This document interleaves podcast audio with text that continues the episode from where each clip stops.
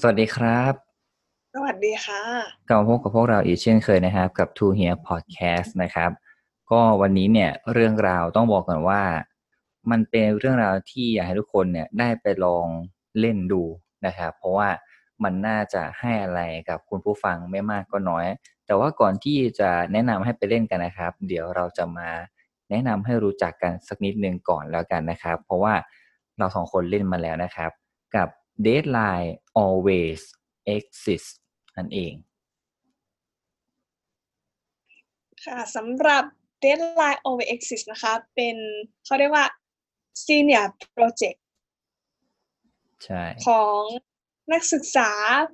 อ่าคณะศิลปกรรมศาสตร์จุฬานั่นเองค่ะ ใช่ เป็นโครงการออกแบบเลขศิลป์นะครับ ซึ่ง Deadline Always Exist เนี่ย เขาจะมีเหมือนเป็น เหมือนคำโปรยเนาะหรือว่าคำคมไม่แน่ใจเหมือนกันว่าเรียกว่าอะไรนะแต่เอาเป็นว่ามีคำที่เขาใช้คือคำว่า deadline is my inspirations หรือว่า deadline จะทำให้เราลงมือทำอะไรก็ได้ ที่มันง่ายขึ้นอยู่เสมอ ซึ่งชิ้นงานนี้นะครับผมเขาบอกว่าเกิดขึ้นเพื่อให้เราเนี่ย พวกเรานะครับที่อาศัยอยู่ในสังคมที่วุ่นวายนะปัจจุบันได้มีพื้นที่ในการหยุดและคุยกับตัวเองถึงชีวิตที่ผ่านมา ผ่านมุมมองของเดทไลน์ที่ใหญ่ที่สุดของชีวิตที่ทุกคนเนี่ยจะต้องเจอ แล้วก็ไม่มีใครสามารถหนีมันได้แน่นอนนั่นก็คือ ความตายนั่นเองนะครับ แล้วก็คำตอบในสิ่งที่หลังจากที่เราเล่นไปเนี่ย ตรงนี้นะครับผมมันคือสิ่งที่อาจจะเปลี่ยนชีวิตของเรา อาจจะไม่ถึงขนาดนั้น แต่ว่ามันก็น่าจะทำให้เราได้ฉุกคิดอะไรบางอย่าง เพื่อคำตอบว่าในชีวิตหนึ่งก่อนต้องตายเนี่ย อะไรคือสิ่งที่ ตัวเราต้องการจริง ๆ นั่นเองนะครับ ต้องบอกก่อนเลยนะคะว่าตัว Deadline Over Exist เนี่ยโปรเจกต์เนี่ยมันแบ่งออกเป็นสองพาร์ทด้วยกันเนาะใน part แรกเนี่ยจะเป็นตัวของหนังสือ หนังสือเนี่ยออกมาเป็นแบบออนไลน์ ทุกคนสามารถเข้าไปอ่านได้ฟรีนะคะ แล้วก็อีกส่วน part หนึ่งก็คือเป็นแบบเขาเรียกว่าอะไรอะแบบจำลองอือหือ จำลองอ่านั่นแหละค่ะเป็น interactive เว็บไซต์ที่ทุกคนสามารถเข้าไปเล่นได้ ใช่ แต่ว่าเดี๋ยวเราจะทิ้งลิงก์ไว้ที่ใต้คลิปนี้ครับ แล้วก็ต้องบอกก่อนว่า การที่จะเข้าไปทำ interactive นี้เนี่ย จะต้องเล่นผ่านโทรศัพท์มือถือหรือว่าสมาร์ทโฟนเท่านั้นนะครับ ก็จริงๆอยากจะช่วยแชร์แล้วก็สนับสนุน เพราะว่าต้องบอกก่อนเลยว่าก่อนที่เราจะมาอัดเมื่อไม่ถึงนาที ผมเพิ่งเล่น แล้วก็เล่นจบ ซึ่งเขาจะแนะนำนะครับว่าให้เราเนี่ยลองใช้เวลาแบบสักห้านาที อยู่ในห้องเงียบๆหรือว่าอยู่ตัวคนเดียวอยู่ในที่ที่เงียบที่สุดนะครับเพื่อให้เราเนี่ยได้ตอบคำถามนั้นอย่างจริงใจแล้วก็ตรงกับความรู้สึกของเราจริงๆแต่ที่ลองเล่นมาก็ต้องบอกว่ามันจะเป็นคำถามที่เอ่อจริงๆต้องบอกว่า เราต้องค่อนข้างจะซื่อสัตย์กับคำตอบนั้นมาก มันจะมีทั้งคำตอบที่มี choice ให้เลือกหรือว่า มีทั้งคำถามที่เราเนี่ยจะต้องเป็นคนพิมพ์เข้าไปอ๋อแล้วก็แนะนำอีกอย่างหนึ่งว่า ในตอนที่เล่นเนี่ย ให้เปิดเสียงด้วยนะครับ มันจะมีเสียงเป็นแบ็กกราวด์ให้ มันก็ช่วยสร้างบรรยากาศได้นิดนึง แต่ถ้ารู้สึกว่าเฮ้ยเราอยากได้ความเงียบจริง ๆ ก็ปิดก็ได้ แต่จากที่ลองมาเมื่อกี้แนะนำว่า ผมว่าลองปิดน่าจะดีกว่านะ ถึงแม้ว่าเขาจะแนะนำให้เปิดเสียงก็ตาม เพราะว่ารู้สึกว่าถ้ามันเงียบอะ มันน่าจะช่วยให้เราแบบ โอเค อินหรือว่ารู้สึกไปกับสิ่งนั้นได้จริง ๆ มากกว่า อันนี้เป็นความคิดเห็นส่วนตัวนะฮะ ตอนที่ผักเล่นผักได้เปิดเสียงไหมผักเปิดเสียงค่ะ ใช่ คือคือจะบอกว่าบางช่วงอะคำถามมันค่อนข้างที่จะดีฟใช่ไหมแต่ว่า เพลงมันก็ค่อนข้างที่จะ อืมทำให้เราแบบดึงเราขึ้นมาสังงั้นอะไรอย่างเงี้ยมันอาจจะย้อนแย้งนิดนึงเลยรู้สึกว่า โอเคเราอาจจะต้องลอง ลองปิดเสียงดูก็ได้นะครับ ประมาณนี้ ซึ่งที่เรามาแนะนำจริงๆเนี่ยมันมีมาหลายวันแล้วแต่เราเพิ่งมาแนะนำช่วงนี้ เพราะว่าช่วงก่อนอันนี้คนเข้าเยอะมาก แล้วก็เว็บไซต์อาจจะเข้าไม่ได้ แต่ถ้าเป็นตอนนี้เนี่ย น่าจะเข้าได้แน่นอน แล้วก็ ไม่สำคัญว่าจะต้องเล่นช่วงแรกๆหรือเปล่า แต่ว่าสำคัญว่าอยากให้ไปเล่นมากกว่า เพราะว่าถ้าเล่นแล้วมันน่าจะได้อะไรจริง ๆ เนาะผักเล่นไปแล้วเป็นยังไงบ้าง ความรู้สึกหลังเล่นใช่ไหมคะ ใช่แต่ที่เล่นไป รู้สึกเหมือนได้มา อืมเขาเรียกว่าย้อนนั่งย้อน คิดถึงชีวิตตัวเองที่ผ่านมาค่ะ เพราะว่าบางคำถามเนาะในในแบบจำลองอะค่ะ มันมันอิมแพคกับความรู้สึกแล้วก็กับจิตใจเรามาก เหมือนที่เขาขึ้นวอร์นิ่งไว้ก่อนที่จะเข้าไปเล่นนะคะว่าอ่าไม่แนะนำสำหรับคนที่แบบเป็นโรคซึมเศร้าหรืออะไรอะไรประเภทนี้ เพราะว่ามันค่อนข้างดีฟเนาะถ้าแบบคนที่มีอาการซึมเศร้าหรือว่าอะไรเนี่ย มันจะยิ่งทำให้ดิ่ง นี่ขนาดผักแบบ เป็นเขาเรียกว่าอะไร เป็นคนทั่วไปอะค่ะ ผัก ผักอินนะอือฮึหลังจากเล่นจบแล้วอินมากเลย ถึงกลับมาถามตัวเองว่าแบบ เออ สิ่งที่เราตอบไปอะ มันก็เหมือนกับที่เราต้องตอบตัวเองในทุกๆวันว่า เออ จุดประสงค์ของชีวิตเราคืออะไรเนี่ยอือฮึ รู้สึกว่ามันทำให้เราได้กลับมาย้อนคิดกับตัวเองเยอะมากว่า เอ เรายังมีเรื่องอะไรที่ต้องทำไหมหรือว่าแบบชีวิตเราความหมายของชีวิตนี้คืออะไรประมาณนั้นค่ะ ค่อนข้างดีมากมากๆเลย คือต้องขยายความว่าทำไมถึงไม่แนะนำให้คนที่ เอ่อ มีอาการซึมเศร้าเล่น เพราะว่าตัว interactive นี้เนี่ยเขาจะ พูดถึงเรื่องของความตายอะไรอย่างเงี้ยใช่ต้องย้ำตรงนี้นิดนึงเนาะใช่ค่ะ แล้วหลังจากที่เล่นไปเนี่ย มันก็จะมีหลายคำถาม ซึ่งในแต่ละคนนะฮะก็จะเจอคำถามที่ไม่เหมือนกันแน่นอน เพราะว่ามันก็จะมีทั้ง choice มีทั้งในสิ่งที่เราจะต้องพิมพ์ตอบลงไป ส่วนตัวแล้วผัก รู้สึกว่ามีคำถามไหนที่น่าจะ impact ต่อตัวเองมากที่สุด ขอยกตัวอย่างมาสักหนึ่งคำถามพอเอาที่รู้สึกว่าอืมเฮ้ยพอเจอคำถามนี้ไปแบบโอ้โหเหมือนโดนหมัดสาวเข้าที่หน้าแบบจุกมากอะไรอย่างเงี้ยน่าจะเป็นคำถามที่ถามว่าเป็นยังไงกับชีวิตที่ผ่านมาสนุกกับมันหรือเปล่า อ่าอ่าอ่าอ่าอือหือ คิดคิดอยู่นานเลยนะคะ กว่าจะตอบว่าแบบสนุกกับมันหรือเปล่ามันชีวิตคนเราเนอะมันก็มีทั้งแบบด้านที่เราสนุกแล้วก็ไม่สนุกอะ่ะพักก็เลยเอามาเทียบกันแล้วกันอ่าฮะไม่ต้องบอกนะว่าตอบว่าอะไร อือหืออืม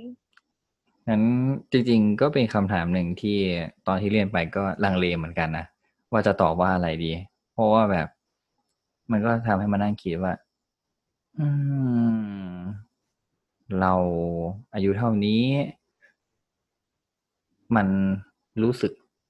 อะไรมากกว่ากัน สนุกหรือไม่สนุกอะไรประมาณเนี้ยใช่ ขอพูดถึงภาพรวมในการ design interactive นี้หน่อยแล้วกันนะ คือหนึ่งแน่นอนว่ามันมีเรื่องของเสียงเข้ามาสร้างบรรยากาศด้วย ก็เราได้พูดไปแล้ว อีกอย่างหนึ่งที่รู้สึกชอบก็คือรู้สึกว่า เขาออกแบบมาได้ค่อนข้างน่าสนใจในส่วนของตัวคำถามหรือว่าตัวการเล่นเนี่ย มันค่อนข้างโอเคมากๆ แล้วก็จะมีการเชื่อว่าแน่นอนว่าเล่นไปมันจะได้ข้อคิดต่างๆ แล้วก็ชอบในเรื่องของดีไซน์ในช่วงท้ายๆนะ รู้สึกว่าเออดีไซน์ค่อนข้างโอเค หรือว่าดีไซน์ที่แบบเกิดขึ้นอะไรอย่างเงี้ยค่อนข้างชอบมาก ๆเลย ใช่ เป็นแบบโทนสีที่สวยงาม เข้าใจได้ อืม ค่อนข้างชอบค่อนข้างชอบเลยทีเดียว ผักชอบอะไรบ้างจากที่เล่นไป ชอบอ่าอินโฟกราฟิกค่ะ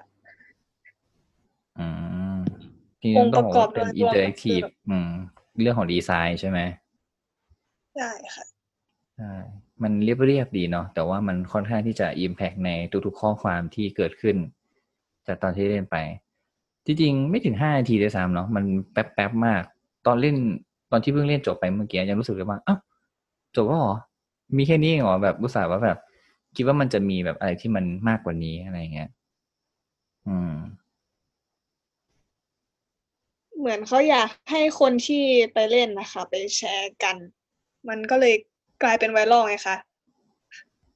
ใช่ เพราะว่าที่ตัวเป็นหนังสืออะค่ะ ก็เหมือนเขาจะเอาจากยี่สิบคนนะคะอืมที่เล่นคล้ายๆกับตัว Interactive เว็บไซต์เหมือนกัน แล้วมันก็เกิดการแชร์ความคิดอะไรทำนองนั้น ค่ะก็อ่านจบแล้วนะคะหนังสืออ้าวเหรอใช่อยากค่ะอ่านบ้างอยากอ่านบ้างเอาเป็นว่าเดี๋ยวเราจะทิ้งลิงก์ทั้งตัวเว็บไซต์ แล้วก็ลิงก์ของตัวหนังสือไว้ด้วยเนาะ เผื่อใครที่ได้เล่นแล้ว แล้วก็รู้สึกว่าอยากจะไปอ่านหรือว่าติดตามต่อ อืมจะเห็นเหมือนเขาจะมีพ r ออเดอร์ด้วยใช่ไหมเหมือนคนที่เขาเอ่อชื่นชอบผลงานนี้เขาก็เรียกร้องกันมาเนาะว่าแบบอยากสัมผัสเขาเรียกอะไร กระดาษอะอ่าเข้าใจเข้าใจก็เข้าเลยใจมีการให้พ r ออเดอร์ขึ้นมา อือหือจริงๆก็อยากให้ทุกคนจริงๆไม่ใช่ทุกคนอะอ่า ต้องบอกว่า อยากจะเชิญชวนแบบให้ไปเล่นจริง ๆ นะ แล้วก็ค่อนข้างที่จะสนับสนุนมากอย่างน้อยมันก็เป็น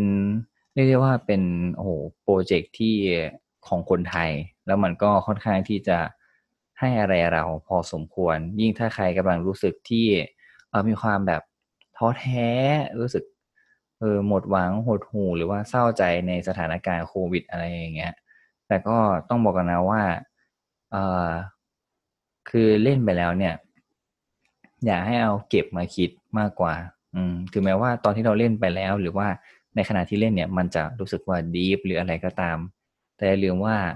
จุดประสงค์ของเขาจริงๆก็คงอยากจะทำให้เราได้กลับมาทบทวนตัวเอง กลับมาตั้งคำถามกับตัวเอง อะไรประมาณนี้มากกว่า อืมไม่อยากเล่าเยอะเพราะว่าอยากให้ไปสัมผัสด้วยตัวเองมากกว่า เพราะว่า เอ่อยอมรับว่าตอนที่เข้าไปเล่นอะ แอบคาดหวัง คาดหวังมาก ๆ เลย เพราะว่าก็ได้ยินมาบ้างว่าแบบเฮ้ยมัน เออดีฟนะ หรือว่ามันทำให้เราแบบเออนู่นนี่นั่นอะไรอย่างเงี้ย ก็แอบคาดหวัง อืม พอคาดหวังปุ๊บมันก็รู้สึกว่า เอ้าก็นึกว่าจะได้มากกว่านี้ แต่ก็ เออก็ก็มีช่วงที่อิมแพกเหมือนกัน จนรู้สึกแบบเออเหมือนสตันไปเหมือนกันแล้วก็นั่งคิดว่า เออแบบไปนั่งจุกคิดอยู่แป๊บหนึ่งเหมือนกัน แล้วก็บางคำถามก็รู้สึกว่าตอบยากนะ เพราะว่าเราก็อยากจะตอบให้มันซื่อสัตย์กับตัวเอง แต่บางทีมันก็มานั่งคิดว่าแบบ ใจจริง ๆ ของเราอะ มันรู้สึกอยากจะตอบอะไรกันแน่อะไรอย่างเงี้ยอืม ก็สนุกดีแล้วก็ได้อะไรเยอะมากๆ ก็เลยอยากจะแนะนำให้ทุกคนได้ไปเล่นนะครับ กับ Deadline Always Exist นั่นเองนะครับ มีอะไรจะเสริมไหม ก็หลังจากที่ได้อ่านทั้งหนังสือแล้วก็เล่นตัว Interactive เว็บไซต์ อยากส่งท้ายหน่อยค่ะว่า เมื่อเด d ไลน์เป็นเด d ไลน์จริง ๆ ค่ะ ขึ้นมาพักเชื่อว่าเด d ไลน์อะสามารถอินสปายคนหลาย ๆ คนได้ แต่ก็ต้องจำไว้นะคะว่าชีวิตของคนเนี่ย ก็มี เด d ไลน์เหมือนกัน ไม่ใช่แค่การทำงานหรืออะไร อยากฝากไว้แล้วก็ไปลองเล่น Interactive เว็บไซต์แล้วก็อ่านหนังสือได้นะคะ เชิญชวนค่ะ สุดยอดมาก ใช่ เราค่อนข้างที่จะชื่นชอบ แล้วก็รู้สึกว่ามันเป็นสิ่งที่ให้อะไรกับคนที่ได้เข้าไปเล่นจริง ๆ นะครับ เพราะว่า ยิ่งถ้าใครอะกำลังรู้สึกว่าแบบไม่ใช่แค่ท้อเนาะเมื่อกี้เราบอกเรื่องท้อไป ใครกำลังรู้สึกสับสนกับตัวเองอยู่อะไรอย่างเงี้ยก็แนะนำว่าอย่าให้เข้าไปเล่นมาก ๆ มันช่วยเอ่อต่อบคำถามในหลาย ๆ อย่างในชีวิตของเราได้พอสมควรเนาะจริง ๆ ก็อย่างที่บอกไป แนะนำเลยเล่น ในห้องเงียบๆอาจจะเป็นช่วงแบบ ไม่รู้ว่าถ้าแนะนำไว้ว่าเป็นก่อนนอน ไม่รู้ว่าใครเล่นไปแล้วอาจจะนอนไม่หลับเนาะเอาเป็นว่าลองหาเวลาว่างๆอยู่นิ่งๆเงียบๆอยู่กับตัวเอง ลองเสียสละเวลาสักนิดหนึ่งไม่ถึงห้านาทีเข้าไปเล่นนะแล้วก็ถือว่าเป็นการสนับสนุนโปรเจกต์ของคนไทยด้วยกันด้วยนะครับแล้วฮะวันนี้ สวัสดีครับ